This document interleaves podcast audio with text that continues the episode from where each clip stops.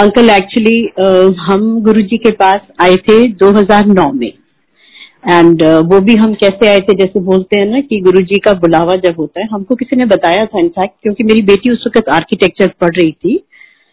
तो somebody had told us कि वहाँ पे एक शिवलिंग जो है वो मंदिर के ऊपर बना हुआ जनरली मंदिर के अंदर होता है हमेशा शिवलिंग। तो वो स्ट्रक्चर कैसे खड़ा है because it's heavy structure and उसके अंदर कोई सपोर्ट भी नहीं है। तो हम वो देखने के लिए गए थे। That is how we went to Guru ji उस वक्त हमको कुछ पता नहीं था गुरु जी कौन है। अभी अपने चोले में भी है कि नहीं, कि मुझे बिल्कुल कुछ आइडिया नहीं था हमको। उस दिन से लेके, उस दिन का जो एक्सपीरियंस था वो तो खैर अलग था। उस दिन से लेके आज तक गुरुजी ने हमको इतना कुछ दिया, इतना कुछ दिखाया और ऐसे ऐसे मेरिकल्स दिखाए हैं मतलब which is beyond any you know logical और scientific explanation if I can use that sentence you know जिसके बारे में कोई एक्सप्लेनेशन आप दे नहीं सकते। ऐसे ऐसे मेरिकल्स गुरु जी ने हमको दिखाए।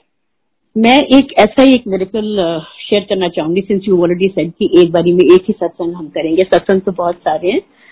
आज मैं आपको अंकल एक यही वाला ऐसा ही एक मेरिकल बताऊँगी। 2013 सितंबर में we had gone to attend Guru ji का सत्संग इन डुगरी, जो मंथली सत्संग होता है ना वहाँ पे, उसको हम सुने वहाँ पे गए थे। When we came out I had gone with my husband my daughter and my brother जब हम बाहर निकले तो वी रियलाइज़ की कार का एक टायर जो था वो फ्लैट था। So my husband and my brother उन्होंने दोनों ने कार का टायर चेंज किया, उसके बाद हाथ धोए और हम गाड़ी में बैठे अपने। हम कोई कुछ मीटर्स भी दूर अभी आए होंगे। I hope I am audible uncle hello या आंटी हाँ सॉरी Uh, हम थोड़ा ही दूर आए होंगे तो माय हस्बैंड रियलाइज़ कि उनका फ़ोन कहीं गिर गया और वो फ़ोन है नहीं उनके पास. Actually my husband is from army and उस वक्त ही वॉज़ कमांडिंग अ यूनिट और हमारे यहाँ पहले एक अक्टूबर में एक प्राइम मिनिस्टर की रैली होती थी.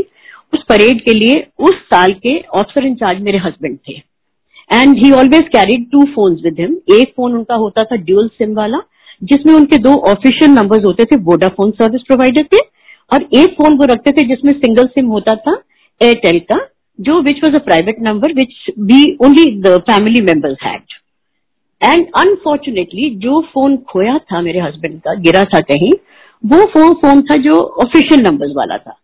So he got a little hassle क्योंकि he was expecting a few calls from the army quarter and also from the unit that he was time so थोड़ा सा उनको लगा कि फ़ोन कहाँ है ढूंढते हैं।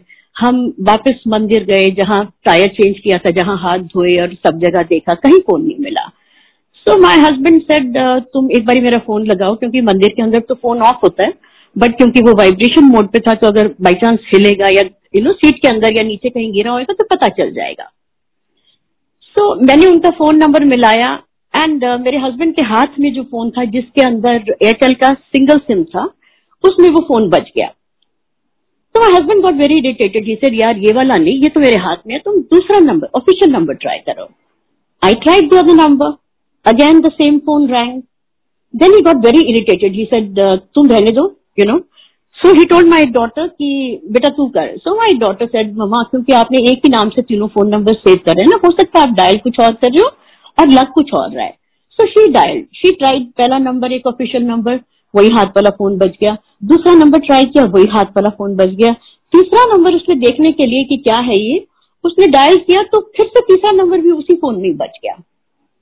देन माई ब्रदर सेड कि तुम परेशान मत करो बिकॉज़ वो परेशान हो जाएगा, उसको प्रॉब्लम हो जाएगी। Let me try my brother also tried all the three number और तीनों बारी एक ही सिम में बजे जो दो अलग अलग सर्विस प्रोवाइडर्स के थे।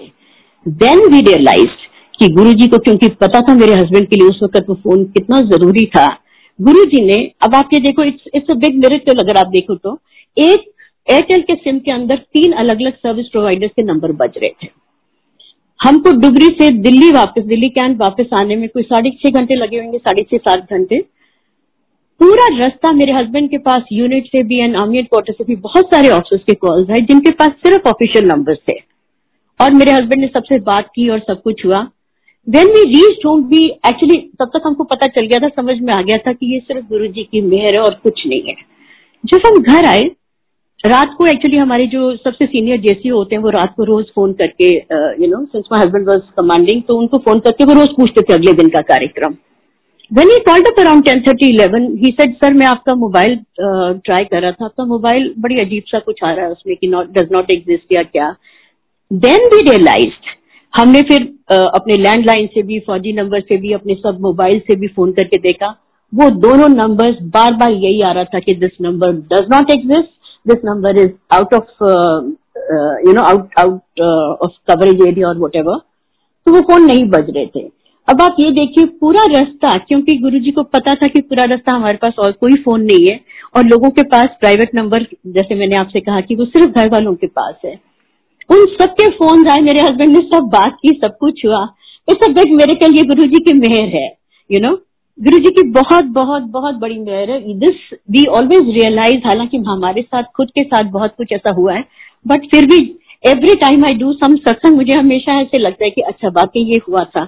But by now we know कि गुरु जी तो कुछ भी कर सकते हैं। लेकिन मैं एक बात ज़रूर बोलूँगी इस सब बोलने के बावजूद, कितने मर्ज़ी मेरे हो, कुछ भी हो But we cannot talk about only about miracles. You know, that way we are belittling our God because Guruji is much, much beyond uh, these miracles. He is Rav. He is God.